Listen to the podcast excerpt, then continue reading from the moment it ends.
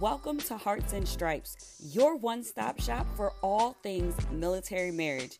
I hope our discussions and interviews equip you with the tools to start or grow a beautiful marriage as we address the benefits and challenges of mil marriage.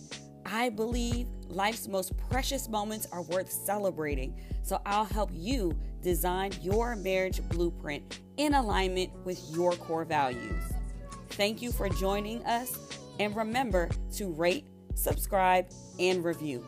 Let's do this.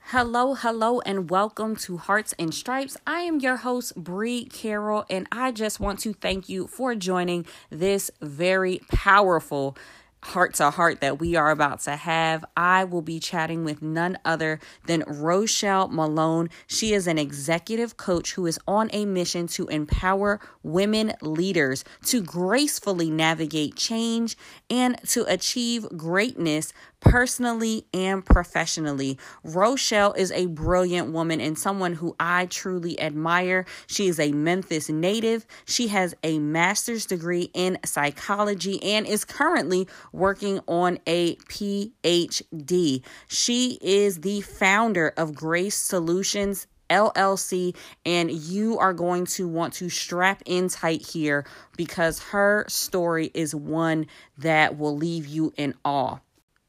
For those who may be new here, I just want to let you know that Hearts and Stripes is all about strengthening military marriages so that you can thrive, live fulfilled, and celebrate authentically. So, the key in all of this is healthy relationships. And first and foremost, you have to show up for yourself before you can show up for your marriage. And hearing Rochelle's story is truly going to drive that point home when it comes to having healthy, sustainable marriage marriages, showing up for yourself. So, like I said, buckle up. We are going to chat with Rochelle, and I will not delay you any further. Let's listen to our interview with her.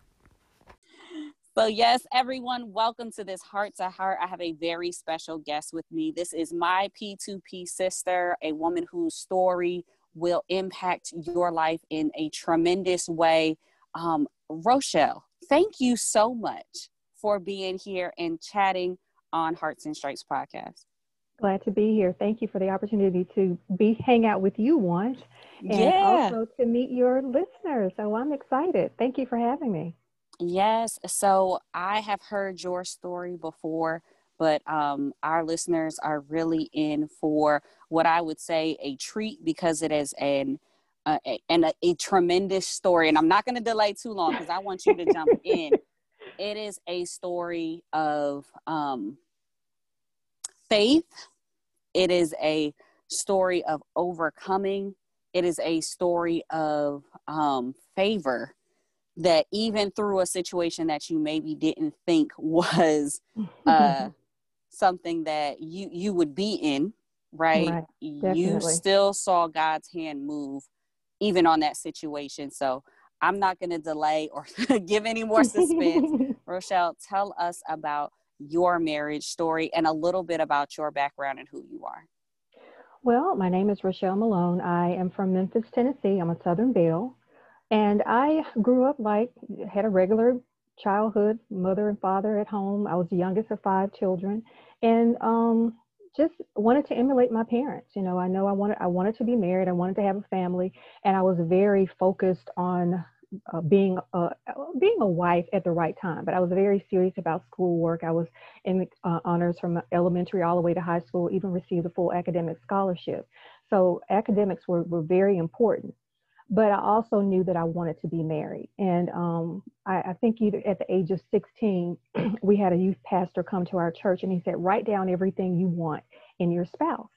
And so I did. And I had an affinity for Sidney Poitier. I don't know if you all know um, oh, yes. actor. I just thought he was just so elegant and so such the epitome of a man. And so mm-hmm. I wrote mm-hmm. that name down. I wrote down different things that I wanted, and I prayed over it. And I was just believing God for for my spouse. Well, we fast forward. We're in college. I end up meeting my um, first boyfriend, and that became my college sweetheart, and eventually he became my husband. And we were very young, very excited about God. And what attracted me to him was his love for God. I had never seen a young person so serious about God, and I had never seen people really pray and answers the, the, the prayers were answered. You know, people prayed wow. and something to do, and I know that they happened, but I never saw anybody just specifically pray what he wanted, and it happened. So I was just intrigued with with him because I love God as as well. Um, so I knew we we started dating. We dated about a year and a half, and I ended up marrying him in my senior year. And um, he was known for being a great leader. Um, one of the things that we wanted to do, we were very, uh, I guess, mature for our ages. I, I, was 21, he was 22. We decided we wanted to get married and start a, a ministry. And in our 40s, we were going to be, you know, just settled down and enjoying our family, enjoying ministry. So we worked really hard. Um, we started out with six people in ministry and uh, eventually it grew to over a thousand people. we had some of the, the, top leaders within in our cities, professional athletes, judges, CEOs, doctors. We had uh, a lot of the up and coming group. It was a lot of young people that were on high, on fire for God, and so it was a it was a group of leaders. We we um it, and that was the, the, great thing. We were developing leaders within the ministry.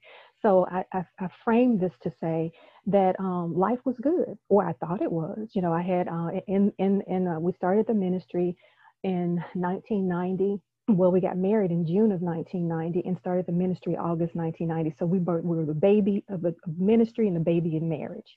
Um, shortly right. after, my daughter, um, four beautiful young girls and as you could say life was was good. You know there were things that i noticed in my marriage but just like with anything else you know you just kind of consider them as being you know this is a part of growth. Well my world turned upside down uh, in march 2007 what i thought i had was not what i thought what i had. And i and i uh, liken it to say i was it was an illusion of a dream you know there was many people that wanted to emulate my marriage because you know my uh, husband he was a founding pastor. I was a, co-pastor. We were living a good life. We were uh, very you know blessed and we seemed happy. I thought i thought we were happy. But 2007 as um, more influence came as more um, i guess opportunities came i saw a shift with my um, with my husband at the time and uh, we started having uh, relationship problems. And like I say, there were things that I noticed, there are things that I saw all alone, but nobody really could give me any help regarding it. So it got to the point where it was really getting to a point where it was, um, this is kind of serious, you know. And I went and talked to some of the uh, leaders within the, in the in the churches, the wise, and mm-hmm. I was advised, well, baby, you just got to pray. It's just, just you just got to pray. And and I am a prayer. I understand prayer, but one thing that I learned through this incident is that you must have prayer and you must have knowledge. Mm-hmm. And that the Bible says that you perish for lack of knowledge. And what was happening to me, I was perishing. And so what happened, I was, like I said, I, I uh, met my husband uh, and we got married in my senior year. I went on to graduate from college.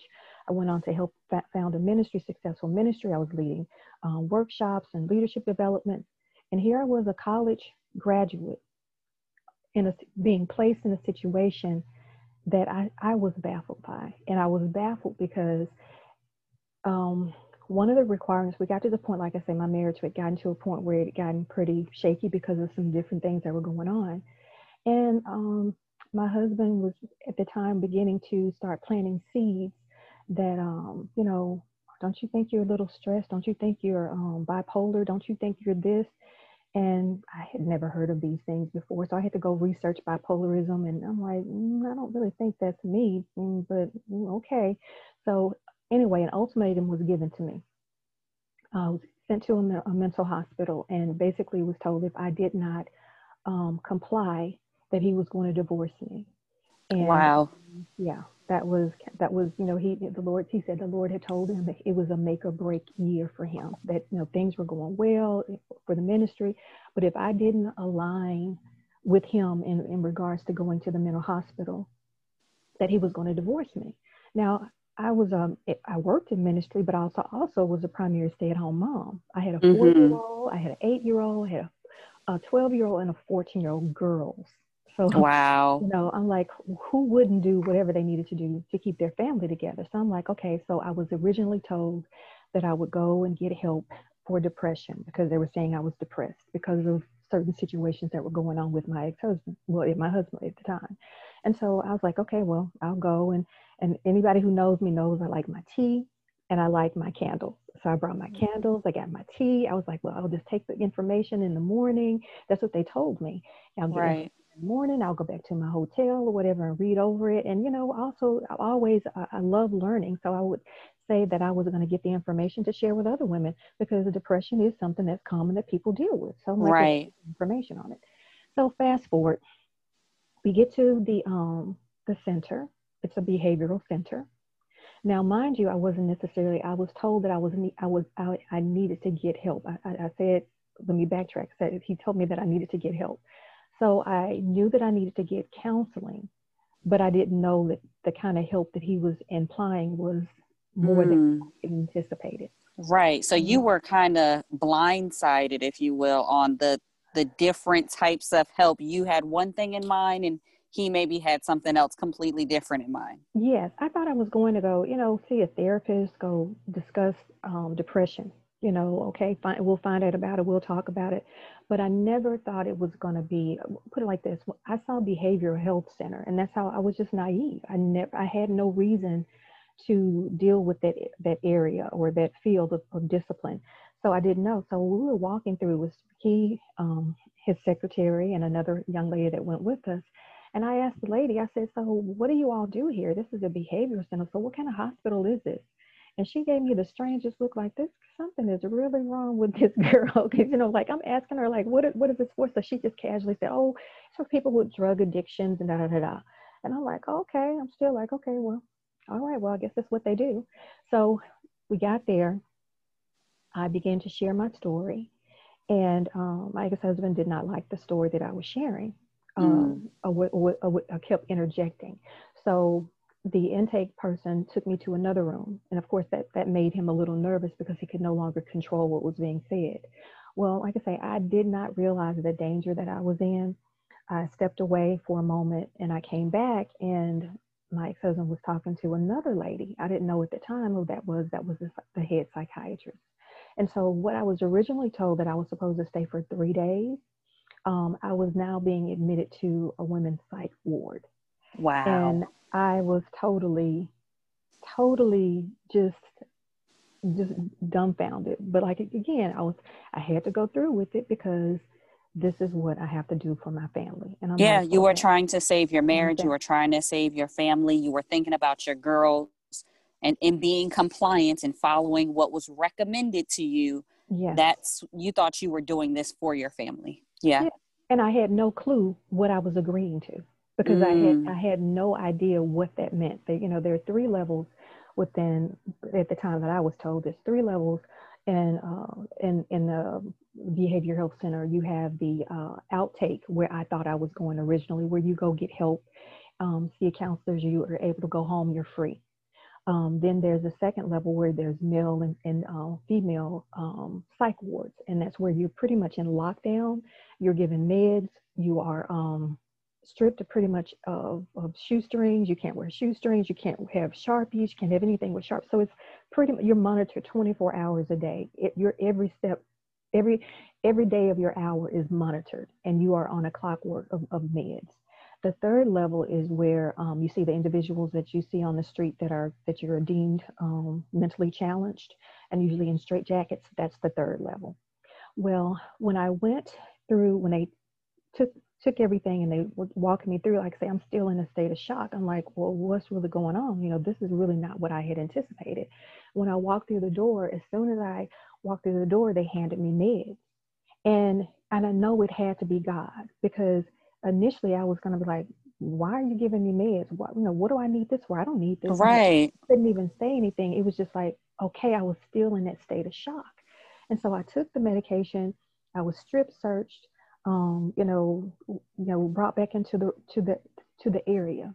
And wow. I later come to find out by my psychiatrist um, that had I not taken those meds, um, and the, the reason why they, they gave me, and it was a very heavy dose of, med, of meds, the reason why she gave it to me is, is because she said, I cannot have a, I don't want to put a pastor's wife on the third level and the, and the most extreme level of the psych ward. Let's give her the highest dose of medication and put her in the second level and see how she does.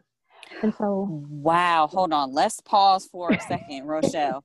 You're saying that you thought you were just going to be an outpatient, talk to a counselor, but it sounds like you were being sent to the highest level of a psych ward. Yes, yes. Had it not been for the, the mercy of the psychiatrist, I would have been on the highest level. And I know because wow. I spoke with her personally afterwards. Like I say, after all of the everything kind of was uncovered. But yeah, wow. and that's why I'm so, you know, it's like I didn't I didn't fight. Had I resisted at all, it would have they were they were given instructions, take her to the third floor. And I had no clue. So long story short, I stayed um, medication was very strong. I ended up fainting because I, I'm, I do not smoke or drink. My system was pure, and it was nothing but the grace of God. I ended up um, befriending a psychiatrist, uh, a pharmacist while I was there. Like I say, is a really strange story, but it was a God story. And she shared with me, she said, it was nobody but God, Rochelle, that you're that you're not in a coma. She said, for you to have a pure system and to be given the amounts of medication. I can't think of the milligrams now, but the level of medication that I was given, she said typically people go into shock. Wow. So I didn't go into shock, but I was, I fainted. But anyway, I ended up staying 28 days in a mental hospital. And while I was there, it was so crazy. People that people that were in the hospital because little that I know, there's some people mm-hmm. that do take themselves into the hospital every six months or so because life just gets too much for them and they just need a break. And so the regulars were like, you know, why are you here again? And I said, well, I'm here for, I thought I was there for depression. Wow. So they were like, okay. And they're just looking at me. Even some of the nurses or the people there, the, the people that were in leadership will pull me aside and say, now, why are you here? And I tell them depression. And they're like, oh, okay. And everything came to a head the well, yeah, the third I was there 28 days. The second week that I was there, um, I come to find out. Uh, well, I spoke. I finally spoke up. I never really spoke in any of the intake, any of the um the sessions, and I began to share a little bit. And the lady that was facilitating the group, she said, "You're a subjugated woman," and I said, "A, a subjugated woman." She said, "You're you're better," and I said, "But he never put his hands on me. He never hit me." She said, No, it's not about him hitting you. He has mind control over you. Wow. Really, it's like, but I'm I'm the Southern Belle. I'm the pastor's mm. wife. I'm the submissive wife. You know, I'm just doing what I was taught or what I doing what you believed was right. Yeah, was right to do. So I ended up, um, you know, I'm trying to condense it because it's a really crazy story.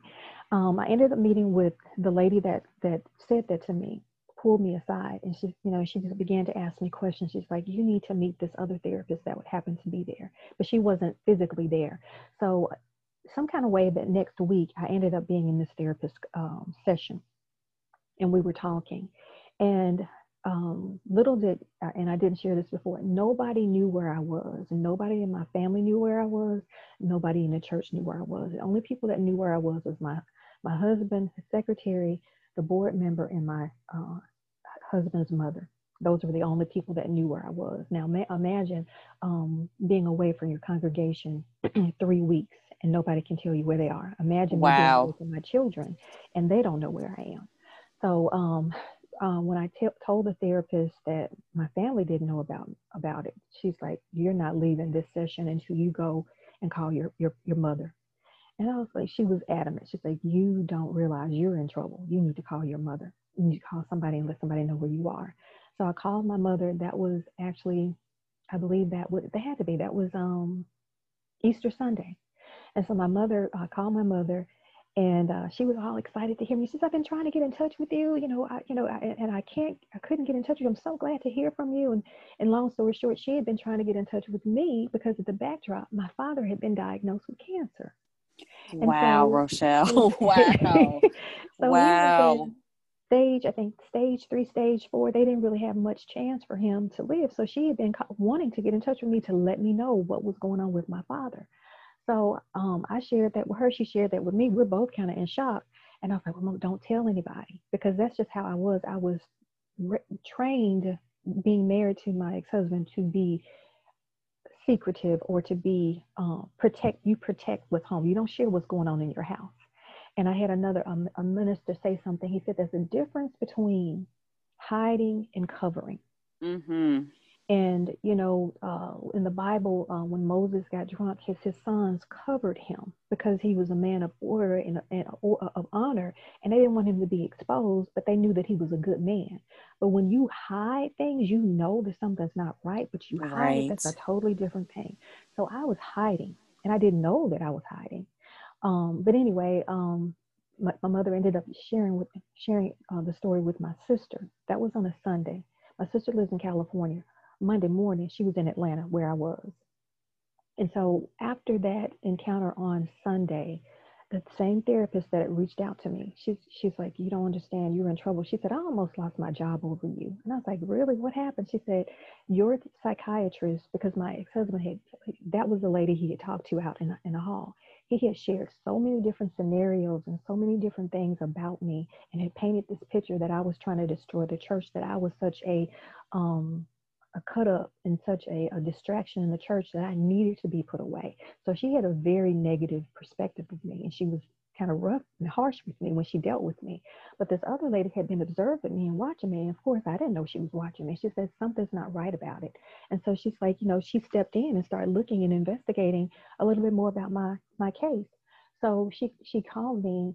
Well, she she gave me her number after the session. Now, mind you, I'm in a mental hospital you don't a therapist does not give you her personal number and take interest in you unless there's something really serious so she gave me her number and she asked me to um, to call her i called her and she asked me to uh, take a cab to her house and that just seemed like surreal so surreal to me it was just like man this stuff is like something out of the movies so i went over to her home and she had pulled my records and she let me read what was in my medical records and all i could do was cry. I could not believe that my pastor, that yeah. my husband, yeah, betrayed me in such a way. But he said that I was um, bipolar, suicidal, homicidal, schizophrenic, and I think that's about it. And I think that's about enough.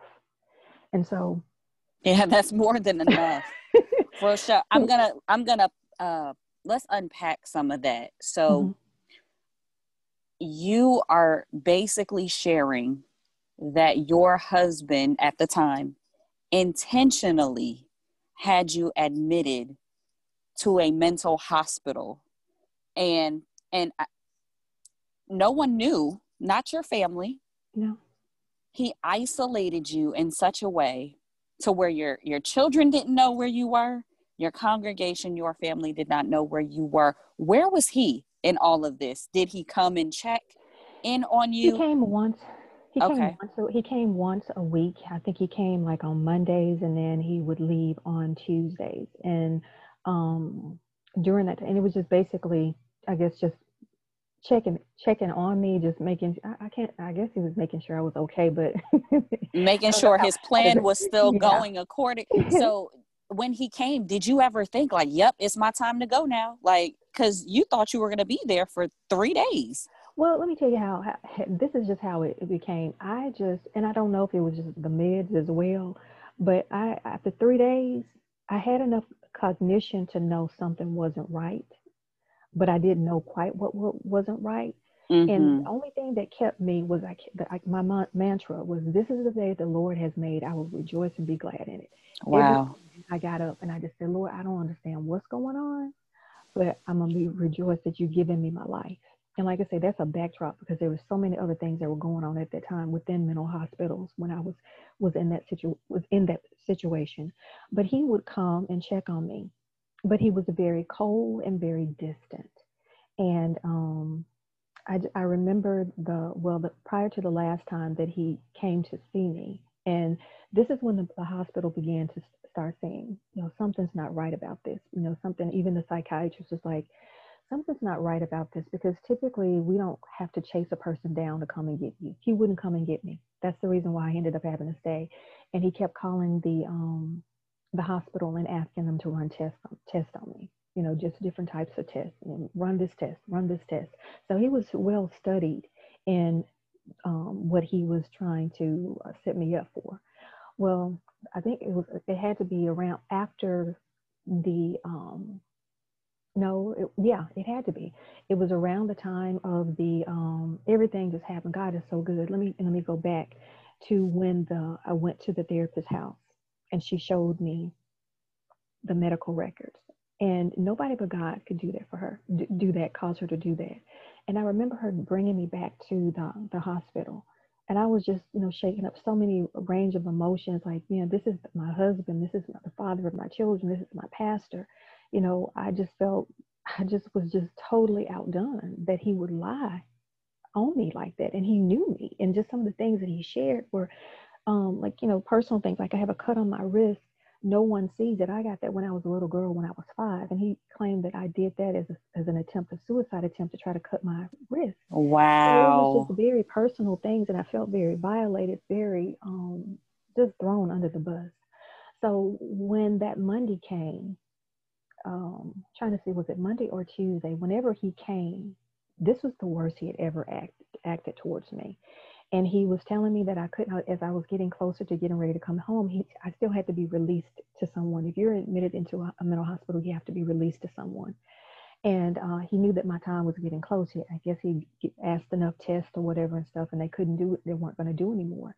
And so um, he told me that I could not come back to Memphis um, because during that time, I don't know, that was a that was a very high profile case of a pastor's wife whose husband had abused her, um, and was I guess sexually abusing her and just emotionally abusing her, and she snapped. She shot him and killed him. And so he gave me that rationale. He said because I the church was such a high stress, high high environment, high stress, uh, uh high stress environment, that I couldn't come back to um, Memphis um, because I would. He was afraid that I would snap that I would hurt it, that I would hurt someone. Um, wow.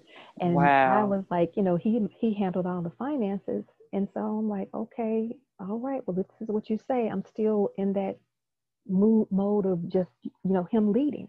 And I'm like, okay, this doesn't seem right, but I don't have a choice at this point. So he got me an apartment, he got me a car. Um, all of that was on a um, had to be on a Tuesday, and like I said, my sister was already there. So and, your sister is who you were released to then? Right. My sister came because at that time my therapist got involved and was talking to my sister because she realized I was in trouble. People get lost in the system, and that's a reality. One of the things that I've learned in my research is that um, men of prominence, uh, men of power, even back in the 1800s, when they wanted to get rid of their wife without an ex- uh, without an excuse, and they didn't want to divorce her, they put her in a mental hospital. Because when you go in a mental mental hospital, you lose all of your rights and I soon found that out as I got out and was trying to do different things. Um, you, you, you're, you're um, because you're you're deemed mentally inco- incompetent, unless otherwise you can prove it. So, um, well, that that that that last week that he was there, like I shared with you, I was shared told to um, that I had to go to the mental hospital or had to go away and get help, is the way it was put. Uh, otherwise, I would be divorced. Well, the last week that he came, he took me to Starbucks and he began to share and talk to me and say, hey, you know, um, I think I want a no contest divorce. You talk about.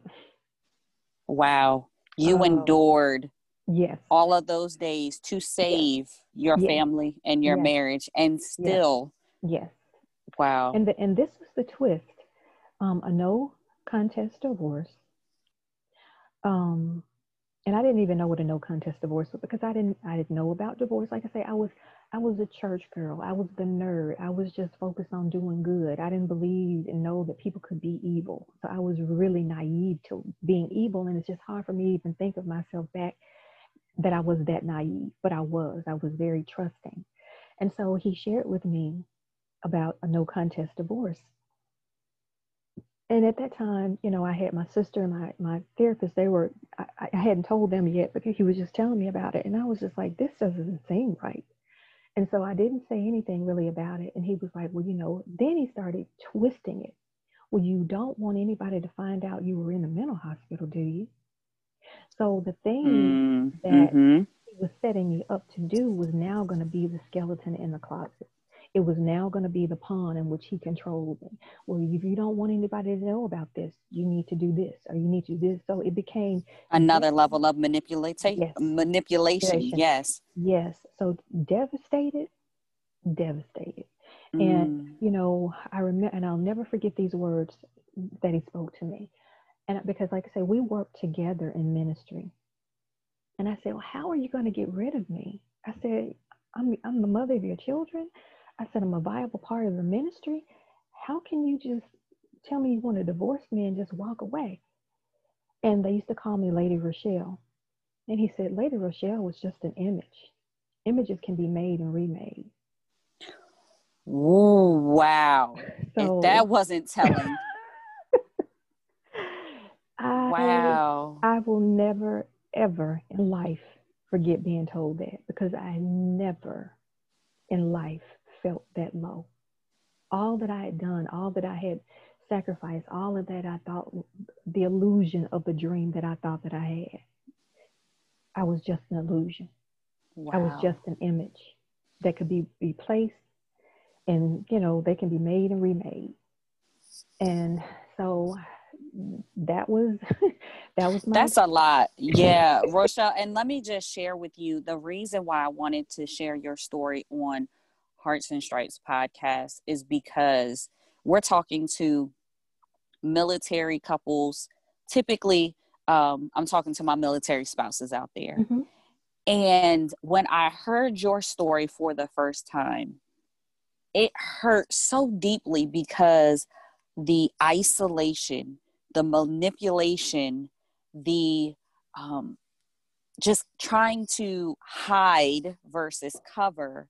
I saw so many of these different elements could be played out very easily in Mhm. this military lifestyle. We move so often. Some people move every two years, every three years, and they're leaving their their families behind, um, their immediate families, and they are relying on their spouse. Um, Mhm. oftentimes, the active duty member who does have the control in certain situations of the money, similar to your situation, they are given information, and it has to be any information for the spouse typically comes from the active duty spouse. So they have the opportunity to change some of the information or manipulate it in a way that um, best suits them. So I feel like your your story is just it's so impactful and it really was eye opening to me because um I, and and I know you're you're going to get to this but this is these are the signs of of um a narcissist. Yeah. your hu- your your previous husband your um wow. And you just didn't you didn't know. You had no idea. And i look at i mean we heard your bio. You are an educated woman. You are um, always high achieving. Um, you know walked in grace was of faith was a leader in the church and you were told and really manipulated into going into a, men- a mental institution. And it's it is mind blowing how you were motivated to do the right thing for your family. And someone would take advantage of of you in that way. And for anyone who is listening if any part of this story resonates with you if if you feel like you are in a position of not being covered but you're being Mhm. hidden or some things are being hidden I hope that this is confirmation that this is not just a movie, that this really happens to people. And, and Rochelle, I just thank you so much for being transparent about that story. Um, but I want to, I want to get to the good, the good stuff and, the God stuff, which you did, you did touch on. There was favor on you throughout this Yeah. whole story. And so, tell me about your, um, the the counselor that was working with you your family and then kind of what what came next for you Okay. Um, truly, God's hand was in it because uh, I really did not know the level of danger that I was in while I was there in the hospital. As as more, I guess, word got out about something wasn't right about my situation, I had several of, of the therapists pull me aside and tell me, "Hey, you're in trouble." And I'm thinking, no, I'm I'm not in trouble. I'm I'm fine. You know, my husband loves me. You know, I I I I, I was still not taking in this is before he asked for the divorce now you know i just felt like he was going through something we were going through a rough rough patch but they were going to get me attorney's numbers and they were like no you really need to get help. And it was the um, therapist uh, again like she told me i asked her i said why are you doing this for me? And she said because i want god wants you to know how much he loves you. And that to me just brought me to tears because i didn't know the danger that I was in, but God was still protecting me. He sent people around me to fight wow. for me that yeah. I didn't even know.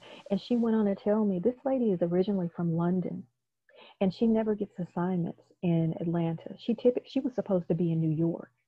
And she said, Now I know why I'm in Atlanta. I'm here for you. And once mm. she found out that was her assignment to help me, when I tell you, she act like we, she was, she act like she was my uh, my auntie. right. She protected me. She checked on me every day. She made sure things were well, even checking up with the psychiatrist and making sure the psychiatrist was, was well because she really realized I didn't know what was going on. And so I actually, as I um, not more, not like I say, there's prayer and knowledge. I didn't know that I was dealing with a narcissist. I didn't know that I was being gaslighted.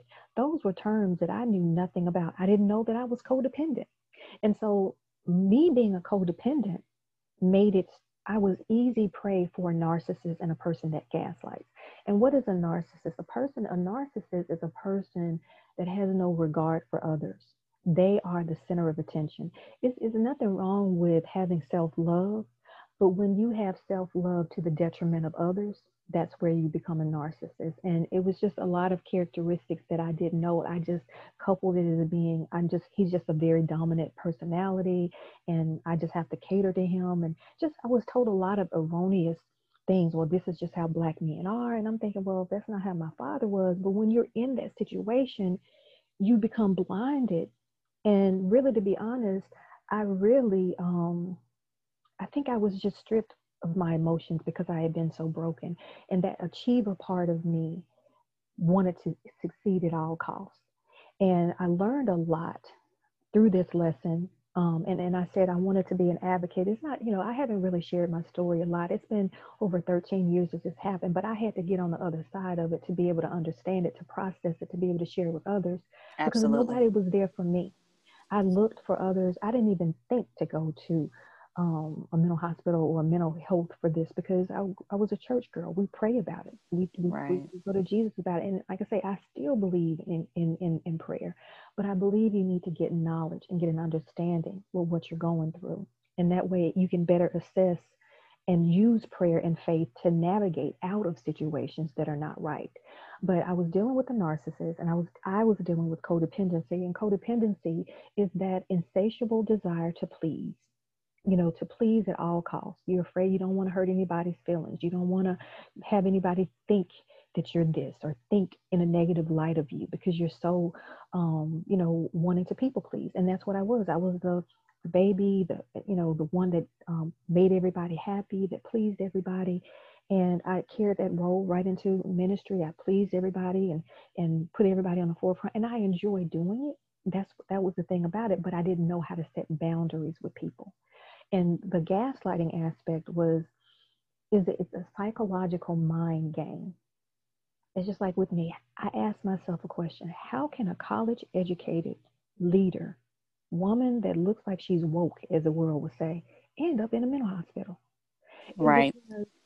I allowed my ex-husband to use manipulation and i don't want to throw him under the bus I, you know i don't know what his reasons are, for doing what he did but he did um, mm-hmm. um, but it's it's psychological manipulation and what that does is like like being told um, don't you think you're bipolar don't you you know you, you're a little depressed well, you you know you, you you've been in a mental hospital. Yeah, I was in a mental hospital, but people but the people there were telling me something wasn't right. I wasn't supposed to be there. So all along it was these subliminal messages to try to tell me something about me that wasn't true to get me to stop trusting myself and begin to look to that person as a mirror as a, or a compass to tell me who I am. That's what gaslighting mm. keeps you. It, it keeps you unsettled. It's like um, you know, uh, you, like it. I don't know. You know, you come home every day. You put your keys a certain place. Well, the, the spouse, if he's being manipulative, he starts taking your keys. You know, you put them there, but he takes them and moves them away, and then you looking for them, can't find them, and you come back in the morning, they're there, and you're like, wait a minute, I know these were not here, but then they're so subtle that you don't really pay attention to it because you're always kind of on the go. You're so busy. You're not really in tune to what's going on. And wow. those are the things that got me. We were busy, busy, busy all along. But I came to the understanding about what gaslighting was, and I can go on to this when I share with you about being basically flat emotionally. When Oprah first came out with her books, she would always have self evaluations in her books. And um, I remember trying to do them, I could never do them because I could never be honest with myself. And that and that should have been a sign there. But wow. I just didn't I didn't pause. I was so busy. You can be so busy that you don't take time to notice you. You're so busy taking care of the kids, so busy taking care of the husband, take, taking care of work, taking care of family, that you just totally just um abandon yourself. And that's right. And so you know, I still got Oprah's magazines. I just couldn't do the survey part. right. I just couldn't do that part. But she used to do a highlight on books. And she was highlighting this book on gaslighting. I think the author's name, her name is Robert, uh, Robin Stein, I believe, Stein, but it's gaslighting. And I started reading just excerpts of the book and I found myself in it. And I'm like, oh my goodness, I'm being gaslighted. This I couldn't, I could never explain it to anybody because no one would ever really believe me. And what I was, what some of the, it wasn't just the mental hospital thing, but it was so many other areas and things that he was, was doing to, un, to make me unsure of myself, to make me uncertain of myself. Well, I got the help that I needed. Um, I was, I, I got out, my sister got me out and it's been a long journey, you know, of one, the realization of it. I think it's the devastation that you know, I don't think anybody could envision themselves being in a situation. And one of the things that I, you know, a lot of times you, you know, kind of kicking yourself like, how could I let this happen to myself? How could I let this happen? But research has shown that um, very successful women are oftentimes the ones that are the, uh, that suffer the greatest abuse because it's a shame. You don't want anybody to know here you are, this high-powered woman, this woman out here going and you know doing what needs to be done out in you know out in the world but at home, you have no control in your in your household, and you have no say so in your household. And oftentimes, it goes unreported, and uh, or it, it's masked until something really you know horrific happens and, and and and the stats come out. But that's one of the things you know, especially with gaslighting, because one, that's dealing with your psyche, that's dealing with your competence, that's dealing with your ability to process. And you're like, well, I'm sharp on my job, I'm sharp here, so I don't understand this, but I'm not going to give too much attention to it. And that's what it is. It's subtle. You don't give too much attention to it. But I, I went on to really do a lot of soul searching and um, just rebuilding of my of my life.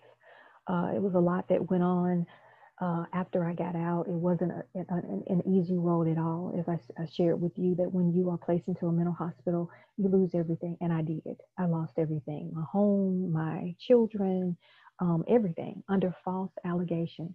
I had to prove to um, that there was nothing wrong with me, and um, it was just it was just a difficult process. But I'm very grateful that God it, it brought me through. You know, um. I had a great resolve in Him, and God is so good. You know, when I say about the therapist that took me under her wings and, and looked out for me, when my husband told me that I had no that um that I couldn't come back to Memphis and I was able to get out of the, the lease for the apartment and I, I was basically nomadic for about a month flying between Atlanta and, and California trying to figure out what was I going to do. Because immediately after I got out of the mental hospital I was advised to go see my children so that I wouldn't be charged with abandonment even though I was in the mental hospital. It was just so many things that I had to play against. So I went to go see my children and once I went to go see my children, I was later told that all the locks on my house were changed. So I never was able to go back to my home after that. So I was basically homeless. Um, wow. So it was a lot to contend with, to process, to um, wrap your head around that this is the person that you loved on so many different levels. Uh, for whatever reason, uh, I guess, greed or, or whatever the, the reason was for, for it to experience that. Um, but then I realized that narcissism is a mental health condition. And that's mm-hmm. when I mm-hmm. had to just really, and it was, it took me a while because I couldn't understand. I try to rationalize and try to see why does this a person, why can't I just, you know, meet in the middle ground? And that's one of the key things too when you're dealing with a narcissist. There is no middle ground. It's either their way, their way or no way. And when you're dealing with a person like that, it's not about a, about a personality preference. That's a personality disorder. And had I known about it, I can, I can say I, I feel like there could be could have been some some maybe some interventions, but I didn't even know what to to, to say or know what to, right. to share because I was just being told, well, that's just a, he's just a, that's just a dominant personality. And narcissism can go both ways, male and female, you know. Um, but the best way I can say is, is this: I did know throughout my marriage that I felt like, as the older person say, it's like getting in the shower with your socks on. You know, if you're in a rush, you get in the shower with your socks on. You, yeah. You're like, you know something's wrong, but you don't quite know. You're like, oh man, I got my socks on. And that's how, you know, how it was with me and my marriage. It's like I was married with my socks in the shower with my socks on. Something just wasn't right. But I couldn't put my finger on it because just as it was crazy as it when it got to the end, I had a he was a great guy, very charismatic, mm. very romantic, very, you know, a good provider for the kids, a good provider for me. So it was like, how do you decipher that? You know, how you know, it wasn't like he was bad all the time. And so that's what it was a fine line. That's what my therapist says, a fine line between love and hate. You better educate yourself. You need to find out what you're dealing with. If something just doesn't seem right, pray about it, get help about it start asking questions about it, seeking help about it, because you you're you're your only advocate. And like in my situation, thank God, I didn't even know to advocate for myself, but others knew and saw my ignorance. They saw my um, um, me being so naive and so green that they stepped in to help me. And uh, it's been a process. It's been a it's been a journey, but I made it over. And I refuse to be a victim. And that's why it took me a while because sometimes when people go through situations, they're still bleeding. And I didn't want to bleed on anyone else as I was sharing my story. I don't hate my ex husband. You know, I dislike what he did. Um, but if a person is not well, a person is just not well. And that's just, you know, those are characteristic and attributes of a person that does not functioning well. Wow, so, Rochelle, that's a big statement to make. And it just shows your character and your personal um, faith walk that you are not that you are not uh, that you understand.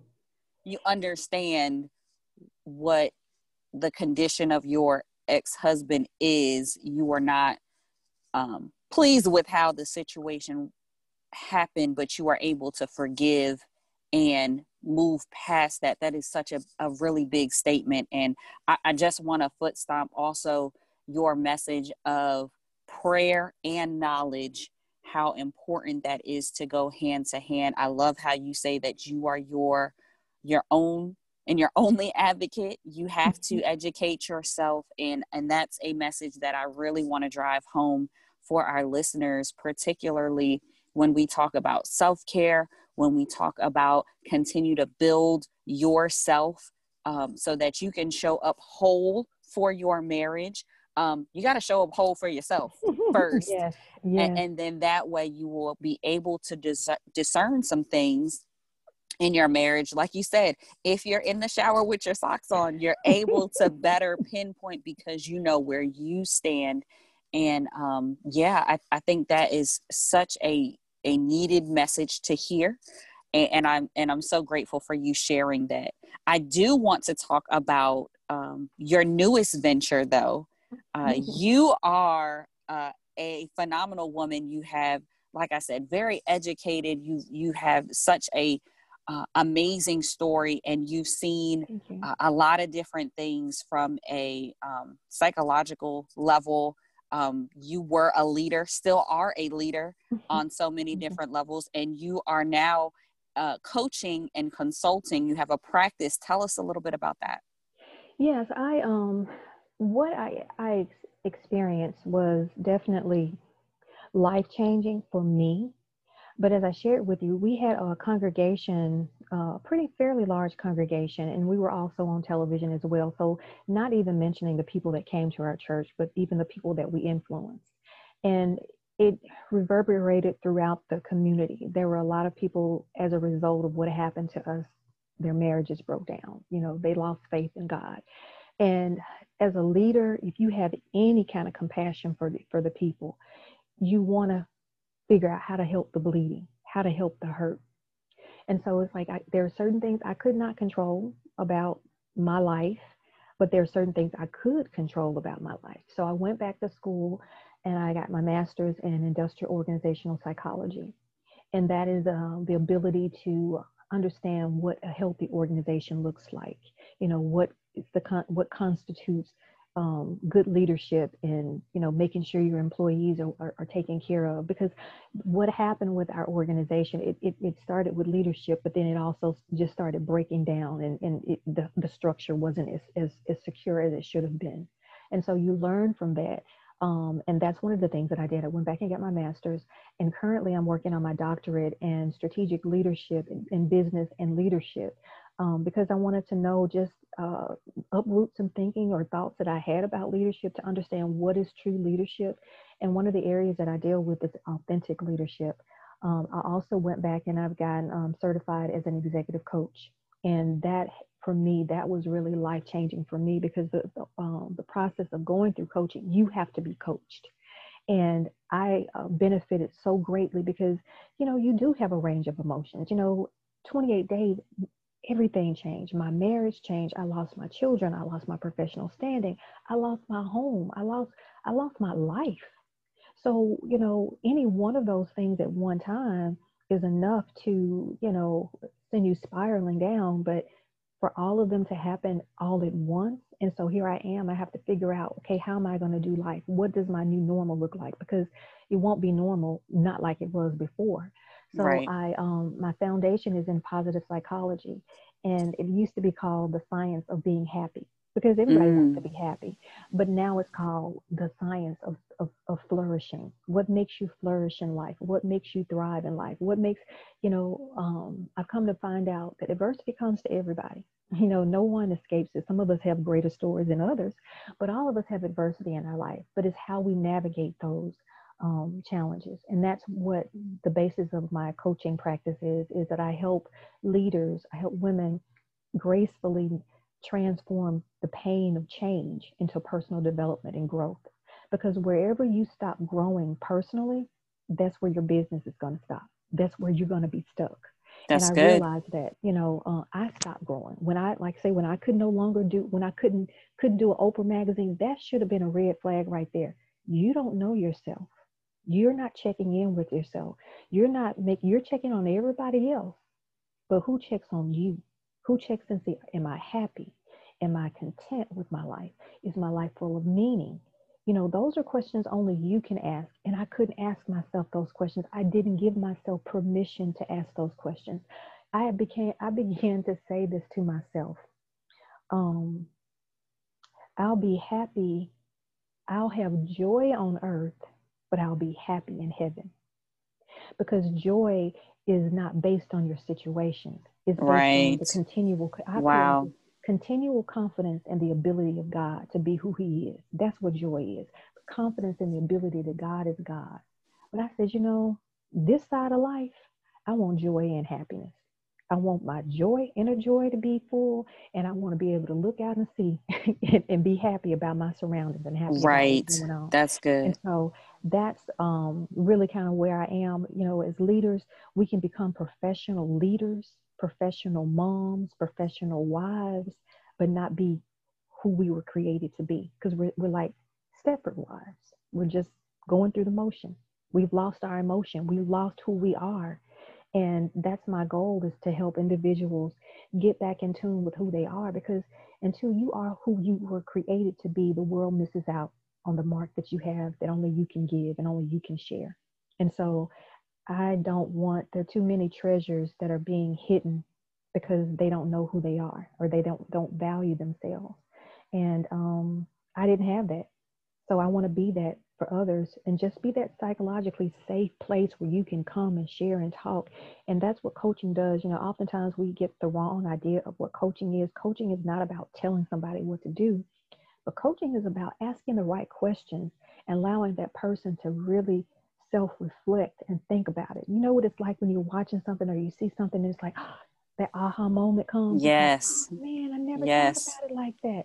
That's what coaching is. Coaching mm-hmm. allows you to sit back and be reflective in your thoughts, in your mind, in your world without being mom, without being wife, without being sister, without being friend. But it's a place that you come and you focus in on the best version of you. And so to me, that's that's so fulfilling um, to be able to offer that because, like I say, if I had had that knowledge, um, things probably would have been different. Now, I do say this as well coaching springs you forward, counseling and therapists help you work backwards. Yes, now, thank you for clarifying. Yes, yes, because sometimes people think they come to a coach and they want to go over what happened in their childhood, and you know that's not what a coach does. Mm-hmm. Um, coaching helps you figure out, okay, we're dealing with a bit of change here. How are we going to navigate this? This do we want this change to make me bitter, or we want this change to make me better? Right. And I, and I would say better is always the best choice. But um, if you notice, you know, some some attributes or things that are not right, speak up. You know, don't be afraid to go and talk to a therapist and say, you know, you know, I've been feeling this way or I'm thinking this way. There's nothing wrong with getting a third party um, opinion about things that's trusted. And that's why I say therapist, because therapist, your your your business is safe. You know, you have, and with me, I have um, uh, confidentiality confidentiality contracts with all of my all of my clients because I want you to realize and know that whatever is shared within those confines, unless you're out to kill somebody or out to harm yourself, you know, I have to legally, you know, say those things. But other than that, I do want um, my clients to know that they have a safe place where they can grow and, and explore and talk. So that's what I'm doing now. You know, um, I can't change what I, what happened. And I remember so many times, you know, you know, crying to my sister or crying to my therapist, you know, um, just going through the process of it. And they would always say, it's not about you. It's about somebody else. Yes. So finally say, it's about you. I went through what I went through for you. I don't know who you are, but I just want you to know I went through much, much, much for you to be free and to be happy. And I'm so grateful that I stayed in the fight so that you can get knowledge and get insight and get understanding and know that you are not crazy or that you're not uh, alone or what you're what you're experiencing is so far fetched. No, it's just that it's probably foreign to you and you probably never put a name to it. But get get the help that you need. Reach out. There are people that are willing to help and to help you and, through this process. And reach out to Rochelle specifically. She has um, you've heard the story she has given us some amazing advice, uh, coupling prayer with knowledge, the advice to to seek therapy if you need that look back to unpack what has happened in your past and and she if you need someone to help you spring into your future someone to encourage you to transform your mindset to go after that new thing please do reach out to her. Rochelle, please let people know how they can connect with you, whether that be on social media or um, email. Well, actually, right now, email is a, one of the best ways to contact me. That's Rochelle, R O C H E L L E, at graced.solutions.com. It's graced with a D, G R A C E D, graced.solutions.com. I am on Instagram, um, and it's under Grace Solutions, but I'm kind of old school. I'm kind of getting used to the social media. I do have my website in the workings, so um, uh, I will be. I'll be as as as uh, relevant as Bree. I'm trying. You know, she's my she's my uh, my cheerleader. I'm trying to I'm trying to come up to her level. yes, I I am cheering you on from one coach to another. I Thank am you. so excited about your growth. So excited about what you are offering in this community for women leaders who um, just maybe uh, your story maybe resonates with them. Maybe they are unsure. Maybe they are just looking for a phenomenal coach. Please go check out Rochelle. I can uh, attest to just the grace that she moves with. You could hear it all through her story. And if you are a God girl, like I like to talk about on Hearts and Stripes, if you are a God girl, this is definitely somebody that you will want to link arms with to help walk you and guide you through your next steps of um, just thriving and flourishing in, in your life and in your business. So, Rochelle, thank you so much for being a guest. Thank you so thank much you. for sharing your story. Um, I do have one last question for us. It's all about our heart tracks. Um, is there a song that you would recommend for our heart tracks that maybe ties in your message uh, or your story? Yes, I, I um, am a uh, hopeless musician. I don't play any instruments, but in my mind, I do. yes, I love it. but I've lately been listening to Gene Moore. He is a phenomenal singer, um, and not just a singer, he's an anointed singer. And the song that has resonated with me is Depending on You. And that's truly, I guess, my theme song it has been god i've been depending on you. You know i don't understand all that's that's a, that's happened all i don't understand all that's ahead of me but as long as i know that i can depend on you i'm going to be okay. So that's my song and that i would share that um, with those that are listening to, for it to be a blessing to them. I pray that it will be for them as well but that's depending on you jean moore.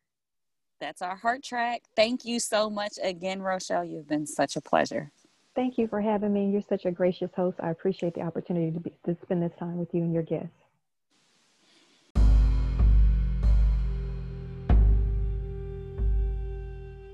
Okay, everyone, you know what time it is. It is time to EYS. And wow, this episode was a deep one. Um, I hope you guys took something away from this story. And really, um, one of the undertones of all of this is a combination of prayer and knowledge. So, for your EYS, I want you to think about one area of your marriage that maybe needs to be addressed. It could be communication, sex, money, family, whatever it is that you might be thinking of that needs to be addressed in your marriage.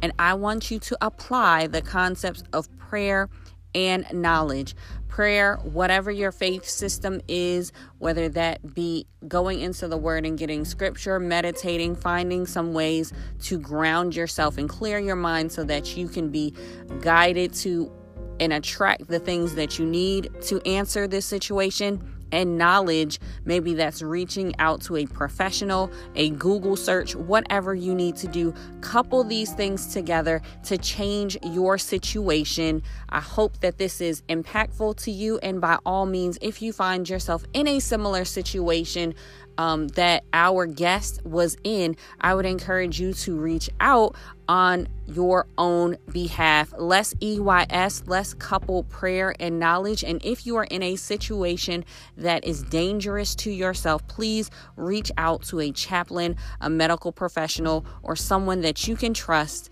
to help you EYS.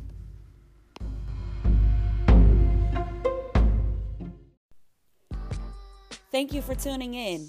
Remember to rate, subscribe, and review. This is Hearts and Stripes. We are the few, the proud, that aim high and are forged by love. Always ready, always there. We are Mill Marriage Strong.